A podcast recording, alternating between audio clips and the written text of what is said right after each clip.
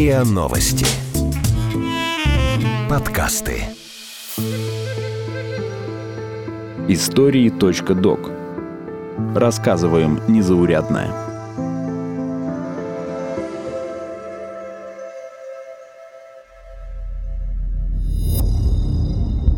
Библиотека. Бывшие узники рассказали об ужасах тайной тюрьмы СБУ. Часть первая.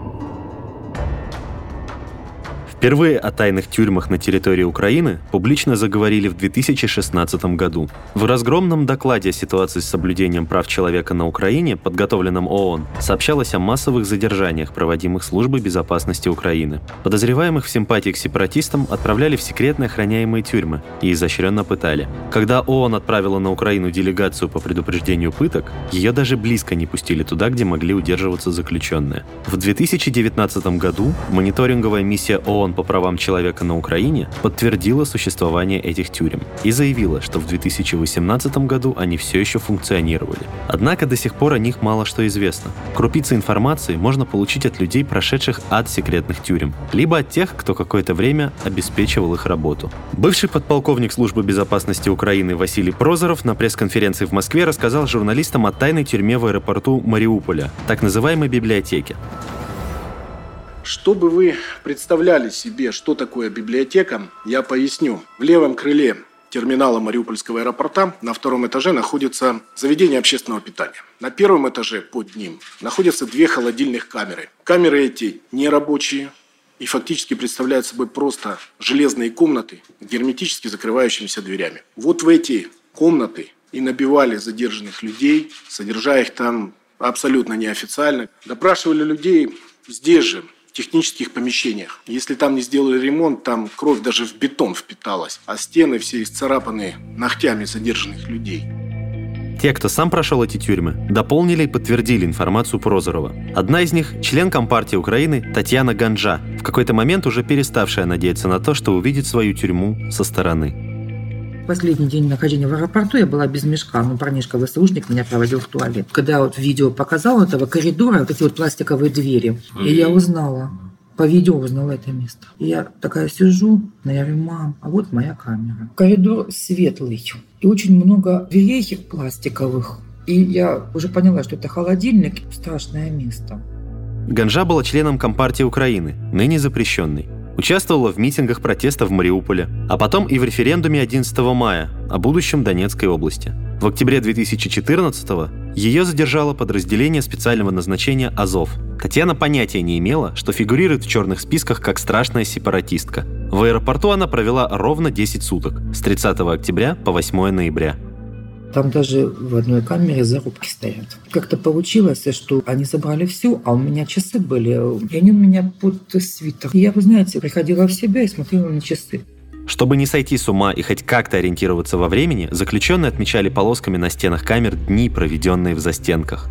Татьяна там же на стене разглядела 7 или 8 слоников. Так своеобразно считала дни в тюрьме какая-то творческая натура. Уже на свободе Ганжа, обсуждая слоников с собратьями по несчастью, встретила того, кто их нарисовал – Наталью Мякоту, ВСУшник мальчишка, который вел меня в туалет по этому коридору, он мне сказал, вы знаете, за два дня до вас, говорит, девочку забили насмерть, тоже Татьяна.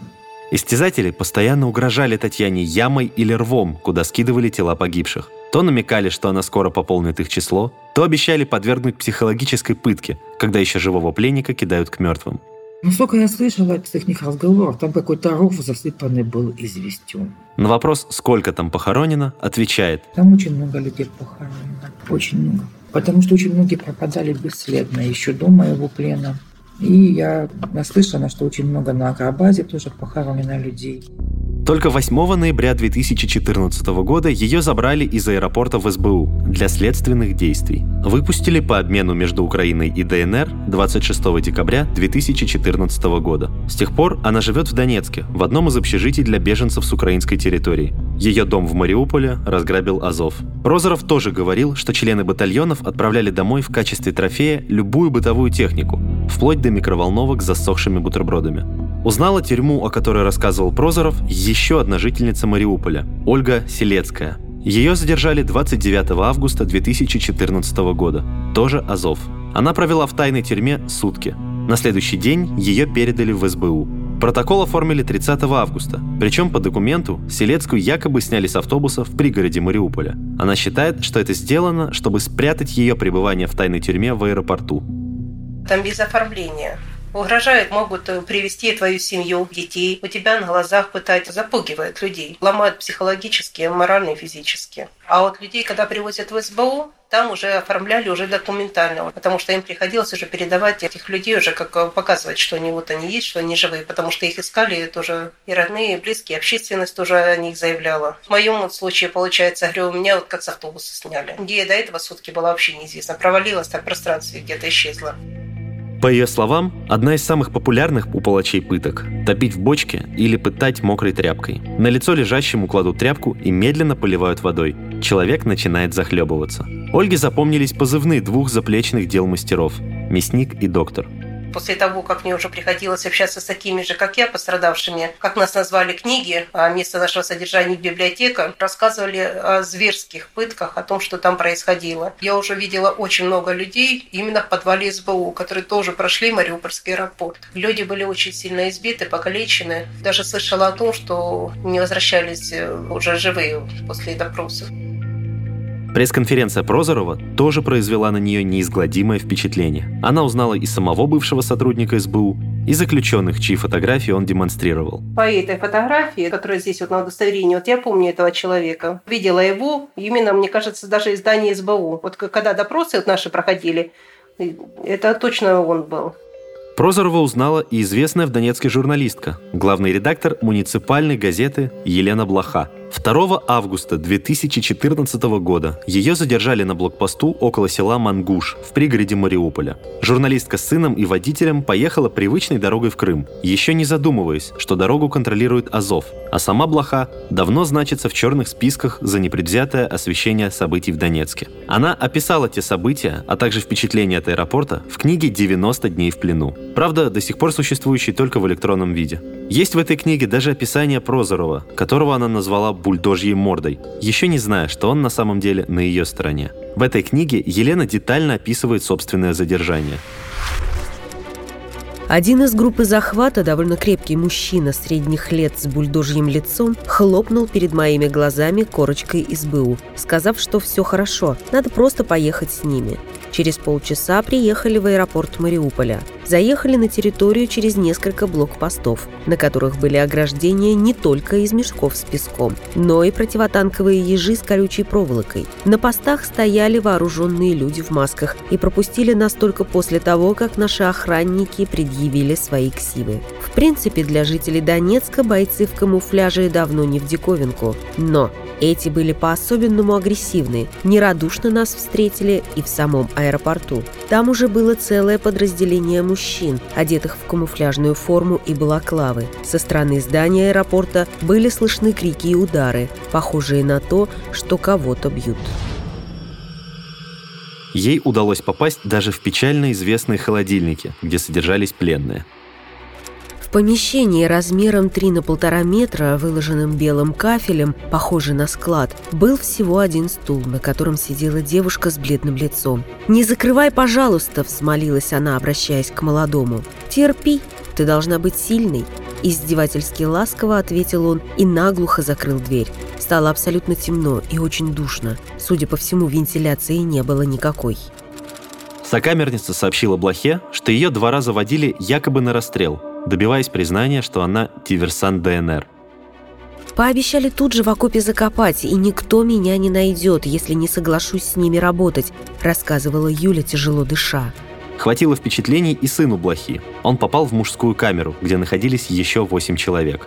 Некоторые из них, по словам сына, были сильно избиты. У одного даже было видно, как торчат поломанные ребра, у другого были переломаны ноги. Что это за люди и что с ними произошло дальше, я не знаю, могу только догадываться. Но понятно было одно – эти парни действительно могут пропасть без вести, как это происходит со многими.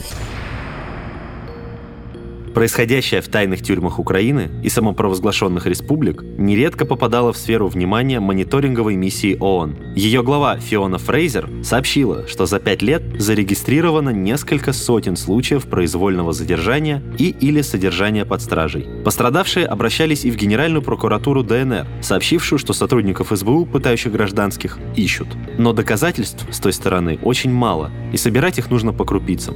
Это могут быть результаты судмедэкспертизы, которую книги проходили как в плену, так и после обмена, уже на донецкой территории. Или несовпадение дат в документах пленных. Проходило несколько дней, а то и недель между фактическим задержанием и официальным оформлением. Последующий серый промежуток пленные проводили в пытках. Так их готовили к официальным допросам СБУ, делая разговорчивее, чтобы вытащить из пленных любую информацию. Имена других сообщников, задания, которые они получали из Донецка. Немаловажна информация и от очевидцев происходящего в тайных тюрьмах и важные бумаги из СБУ, оказавшиеся в распоряжении ДНР. В следующем эпизоде подкаста мы расскажем о документе, не просто доказывающем существование тайной тюрьмы в аэропорту, но даже раскрывающем способы скрыть информацию о библиотеке, и о признаниях бывших сотрудников СБУ, которые впервые открыто заговорили об ужасах секретной тюрьмы, самых часто используемых пытках и о том, как пленников продавали родственникам.